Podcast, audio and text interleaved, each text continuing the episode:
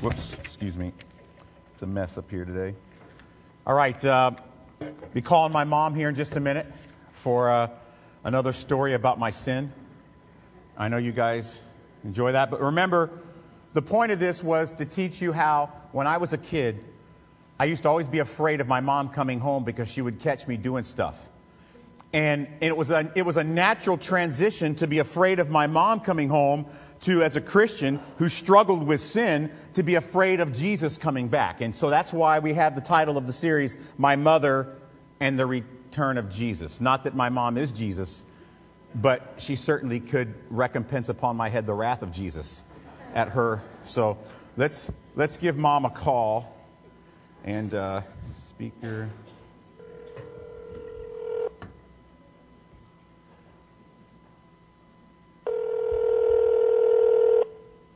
Remember last week she was next to the toilet, so we got to be careful. Hey, Mom, how are you today? I'm fine. How are you? I'm very good. Say hi to the church. Hi to everyone, and hi, sweet Lauren. Has been there? No, they're not here today. They, they're mad at me, so. Oh, oh, okay. No, I'm just All kidding. right. Just kidding. So, so do you, That's ha- okay. do, you, do you have a story today for the church? I do, but I want to preface it by, you know, last week I had a hard time finding a place to, you know, to talk to you at church. So every place I went to, they were having Sunday school. So I'm in the cemetery. Um, it's really, it's, it, it's really quiet in the cemetery, almost too quiet when you're my age. But, um, but, Very- but very good. actually, there actually is a meeting here, but it's the meeting of mosquitoes, so that's The not too bad. But, but anyway, yes, I wanted to tell you today um, another one of Joey's, I guess, trials. But you know, we had some rules in our house, and I probably didn't start out with those last week. But I worked rotating shifts, and sometimes I did have to work the day shift. And the the rule was uh, no friends or or and the, came into the house when we weren't there. Nobody answered the door, and you didn't cook anything or turn anything on. Well, we all know that one failed a little bit last week. Okay, so um, this week we'll talk about the one about no friends in the house. So Joey knew that, and the other kids knew that. So anyway, came home early one day from uh, work, two hours early, in fact, and there were no kids in the house. He, he, you know, he followed that rule, but he had them all in the pool in the backyard. I just totally, totally freaked out at that because I'm always afraid. I work spinal cord injury, afraid somebody's going to dive and hit their head. So nobody was allowed to be there, or especially in the pool when I wasn't there. But you know, Joey, he didn't have him in the house; he had him in the pool. That's right. So that's that's that's kind of the way things went, and I will leave the rest of it up to Joey. Well, thank you, Mom, very much for the story. We'll talk to you next week, okay? Okay, love you. Love you too, Oh, bye. Joey, by the way, I got one more thing. Go ahead. Uh-oh. Hello? Yeah, go ahead. Um, it's my birthday this week. I know that. Yes. Okay. Thanks, Mom. Bye.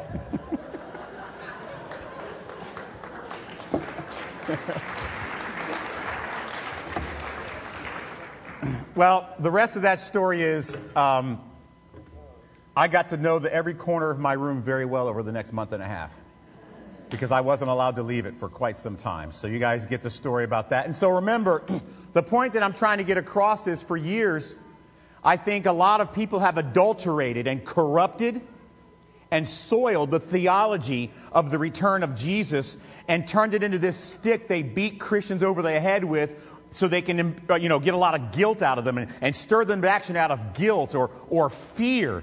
And because of that, for years, as I grew up as a Christian, and as, a, as an early young Christian, God saved me when I was in ninth grade. As I grew up, I started developing this habit of being afraid of Jesus' return.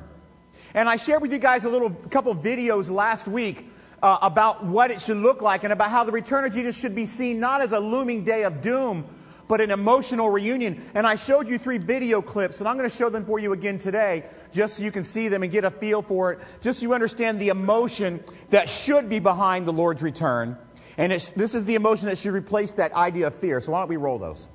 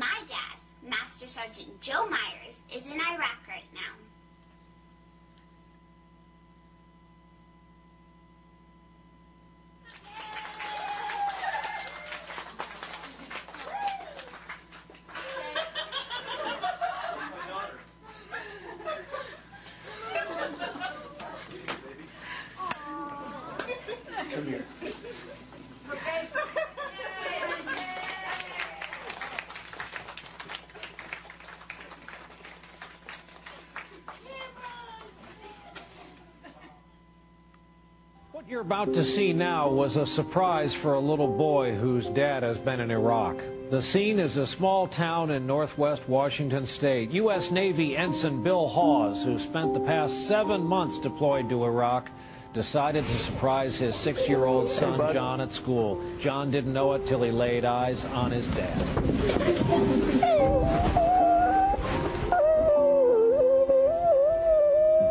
It took young John a long time to stop crying, but when he did, he mustered the courage to introduce his dad to his classmates who had all written him letters while he was deployed. It's tough to take, but welcome home. We're back with more right after this.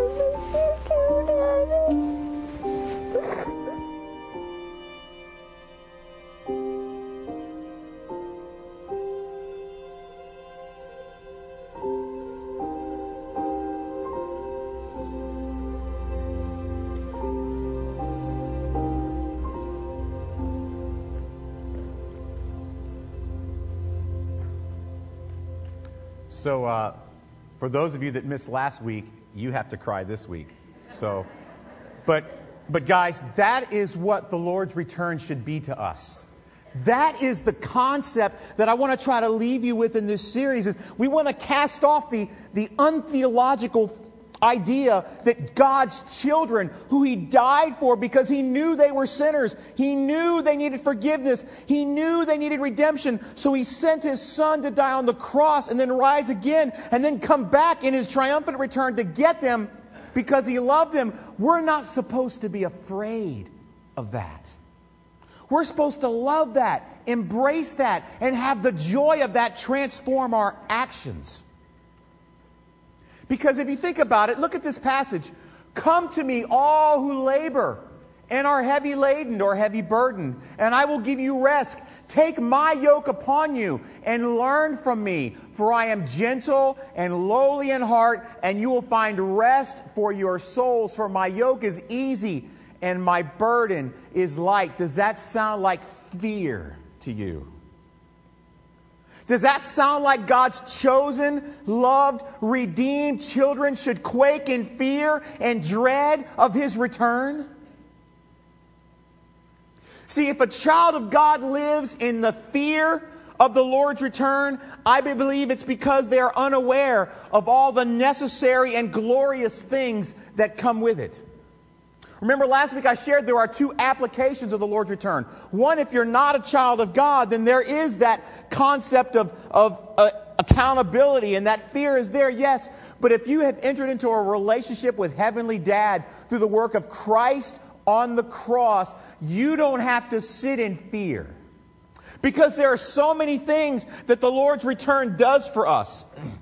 The first thing I want to show you is it takes the clock to zero. Can you imagine your favorite football team is playing a big game, let's say it's a championship, and you're winning, and the clock never goes to zero? Like, after a while, some bad stuff's going to start happening, right? And you see, what the Lord's return does in this drama of redemption that we see unfolding before us, the work of Christ and the work of the Spirit of God in our lives and the cross and, and the disciples and the Apostle Paul and, and church history and all these things as we've battled and struggled and strived against this world system that works to try to go against our faith is that one day what the Lord's return does is it takes that clock to zero and the game is over and the victor can be declared. See, he suffered in humiliation, dying a brutal death for the sins of his people, but he returns an all conqueror, all conquering Redeemer King. Philippians 2 9 to 11. I'm just going to read it to you. Therefore, God has highly exalted him and put, him on, put his name above all names, so that the name of Jesus every knee will bow in heaven and on earth, and every tongue confess that Jesus Christ is Lord to the glory of God the Father. And so the first thing that the Lord's return does is it takes the clock to zero.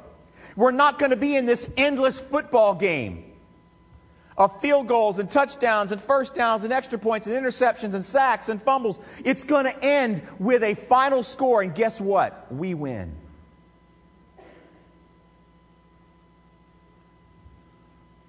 The next thing it does is the evil that's in this world and the evil that is in us is squashed.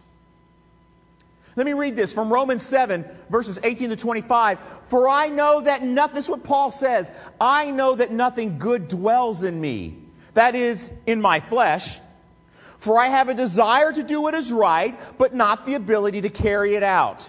For I do not do the good work I want, but the evil I do not want is what I keep on doing. Can anybody relate to that? Or is it just me? Just me. You're such godly people. Now, if I do what I do not want, it is no longer I who do it, but sin that dwells within me. So I find it to be a law that when I want to do right, evil lies close at hand. For I delight in the law of God in my inner being. I hunger for it, he says. But I see in my members or my body another law that's waging war against the law of my mind and my heart. And it's bringing me captive to the law of sin that dwells in my body. Wretched man that I am, who will deliver me from this body of death? Thanks be to God through Jesus Christ our Lord. So then I myself serve the law of God with my mind, but with my flesh I serve the law of sin. See, that's what Paul, does he not just do a masterful job there of laying out for you the inner struggle that's in all of us? And that struggle is different for some. For some, it's rebellion. For some, it's dishonesty. For some, it's addictions. For some, it's immorality. There are different types of laws of sin that war within our body, and they go against the things that are in our mind that we want to embrace. And Paul lays out this panoramic view and he says, This is what I struggle with. How about you? And he says, I just long for somebody to come in and rescue me from all that crap. See, what he does is he takes care of the evil in us and in the world legally. Let me read a passage in Colossians chapter 2, verse 13 to 15. I'm just going to read it real quick. And you who are dead in your trespasses and in the uncircumcision of the flesh, God made alive together with him, having forgiven those sins. By canceling, get this, by canceling the record of debt that stood against us and all of its legal demands. He set this aside, nailing it to the cross. He disarmed the rules and disarmed the laws and put them together in open shame and triumphed over them. So the first thing the Lord's return does when it comes to the evil is legally it takes care of it. We were guilty, and he says, I'm setting that aside. I'm taking the death of Christ on the cross, and legally I'm telling you, you're okay with the evil. The other thing he does historically, through the progression of the gospel, I'm just going to read you another passage. But in, and you think 1 Corinthians chapter 15, 20 through 23, it says, But in fact, Christ has been raised from the dead, the first fruits of those who have fallen asleep. For as by a man came death, by one man also comes the resurrection of the dead. For as in Adam all die, so also in Christ will all be made alive. So there's a historical component to this. He goes to the past and he says, look, it all started with Adam. There was his historical point where sin took over. And yes, he legally declares us free and clear through the blood of Christ, but then historically, he goes back to the fact look, by one man sin entered, but by one man redemption and restoration and resurrection comes Jesus. So there's the historical aspect of him squashing evil and sin. And there's one more aspect it's the eternal aspect. In Revelation chapter 20, verse 10, and the devil who had deceived them was thrown into the lake of fire and sulfur, where the beast and the false prophet were, and they will be tormented day and night forever and ever.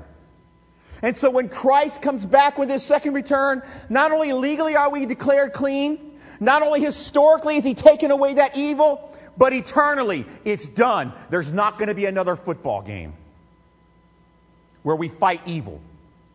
Some of y'all just freaked out. What? No more football? Just an illustration, people. Take it easy. And so I want to make sure you understand those are some of the things the return of Jesus does, and there's so much more I could go into. But the second half of my message today is, I think, the more important aspect that I want you to focus on.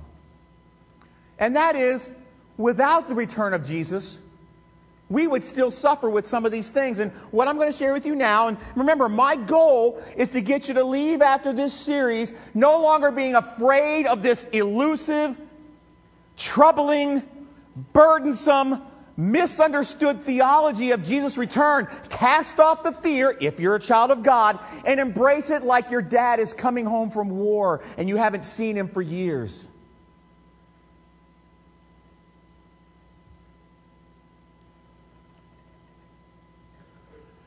The first thing, we would have redemption without completion. I'm going to read you another passage today.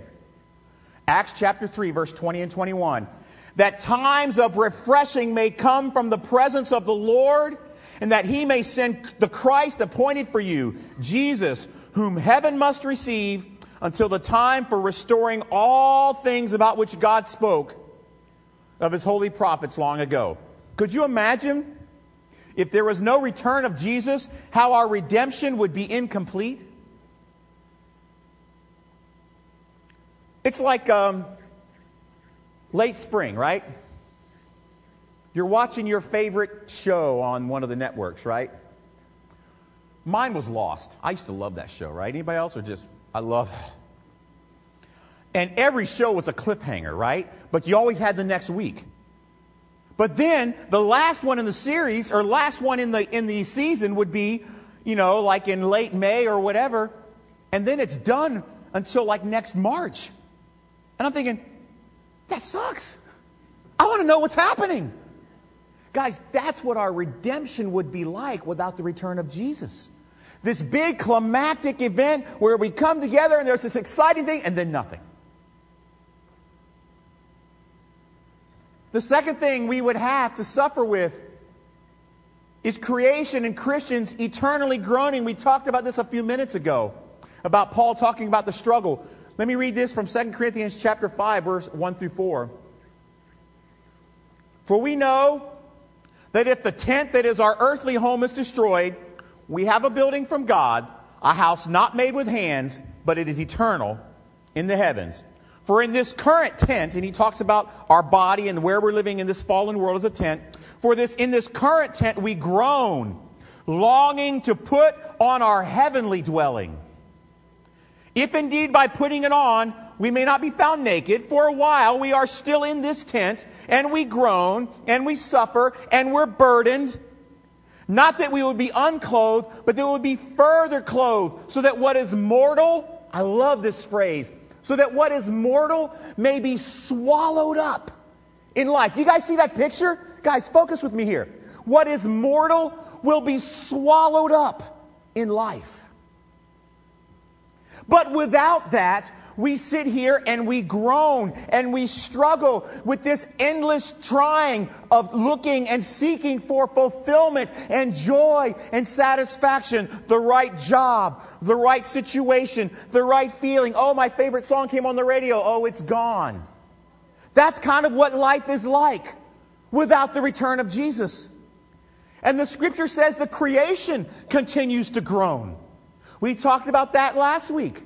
And so, without the return of Jesus, we are going to be continually groaning and suffering and burdened with this flesh that has the law of sin in it, that wars with the law of grace that's in our heart. And we're going to continually groan with the world around us that is working against us to destroy our faith. no relief. Yesterday, I was riding my bike. I do a long bike ride on Saturday, you know, just to kind of clear my mind. It's about 30 miles, right? And so the first 15 miles were really good, man. I was flying, and of course, the wind was at my back. And man, I'm thinking, man, this is easy. I could do 40 miles today, you know? Then I turned around. Oh boy. That was the longest 15 miles of my life. I mean, I was pedaling, the wind is blowing, and it's and I thought, man, is this ever going to end? This is a constant struggle, and God kind of gave me the thought, that's what it would be like if there were no return. Constantly riding against the wind. Also, we'd have a redemption that's spiritual only, with no physical dimension. And I think this is going to challenge some of you. Romans 8 11. The spirit of him who raised Jesus from the dead dwells in you. He who raised Christ Jesus from the dead will also give you life to your mortal bodies through his spirit who dwells. I'm going to read another passage, 1 Thessalonians 4 13 to 18, then I'm going to just explain them. We do not want you to be uninformed, brothers, about those who are asleep. You may not grieve as others who have no hope. Talking about those whom we love who've died. Those who have no hope, they grieve because their loved ones are gone. For since we believe that Jesus died and rose again, even so, through Jesus, God will bring with him those who have fallen asleep. For this we declare to you by a word from the Lord, that we who are alive, who are left until the coming of the Lord, will not precede those who have fallen asleep. For the Lord himself will descend from heaven with a cry of, of command, with a voice of an archangel, and with the sound of the trumpet of God, and the dead in Christ will rise first. Then all who are alive, who are left, will be caught up together with them in the clouds to meet the Lord in the air, and so we will always be with the Lord. Therefore, encourage one another with these words. This is the passage that is a lot of times adulterated and, and used to speak and teach about like a half return called the rapture. That's not a half return, that's a complete return, a complete, full resurrection. And what we see here is without the Lord's return, our redemption would be spiritual. And we have this spiritual aspect, right? Where we have this connection. We know there's a spirit in us. And Paul talks about the fact that I have the spirit of God in me, but it's warring with the spirit of sin that's in me. And so there's law of grace and the law of sin. They're fighting and all these things. And what we understand now with the Lord's return as we look at those passages is that our, our salvation and our redemption is not just our souls. That's just half of it, guys. And yes, we receive some benefit on earth with the Spirit that has saved us, but our real redemption comes when spirit and body are both redeemed and restored flawlessly, sinlessly, perfectly together before God in front of the face of Christ. And so, without the Lord's return, our redemption would only be spiritual and there'd be no physical component. Listen, folks, this is important. The return of Jesus is not one that should be feared, but you should be glad you're not going to be fat anymore. I can eat as many Pop Tarts as I want. Thanksgiving every day.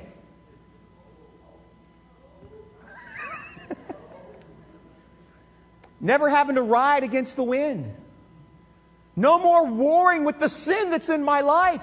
The law of grace will reign supreme in every member of my body. My hand will no longer betray me. My eyes will no longer betray me. My lust and my flesh will no longer betray the law of grace that's in my heart. My redemption will be complete. I will no longer groan.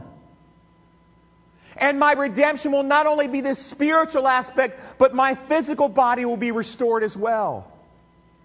I won't have to work out anymore. It's going to be awesome. And for us as a church,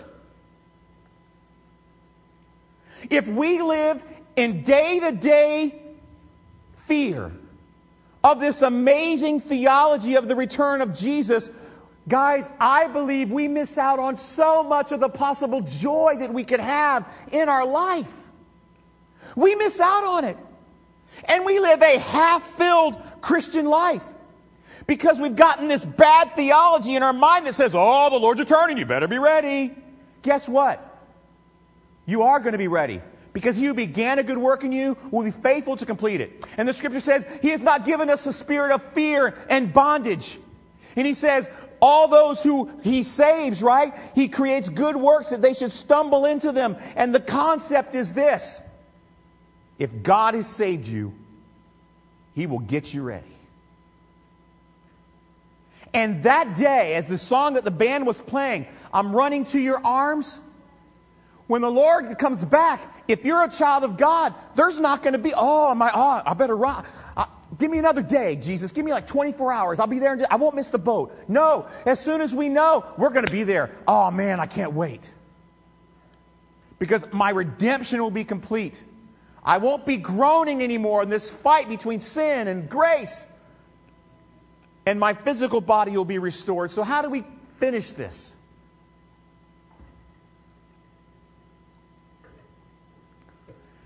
As children of God, the return of Jesus should not hold fear for us, but should be longed for as if we were in a dry and weary land where there is no water. Oh God, you are my God.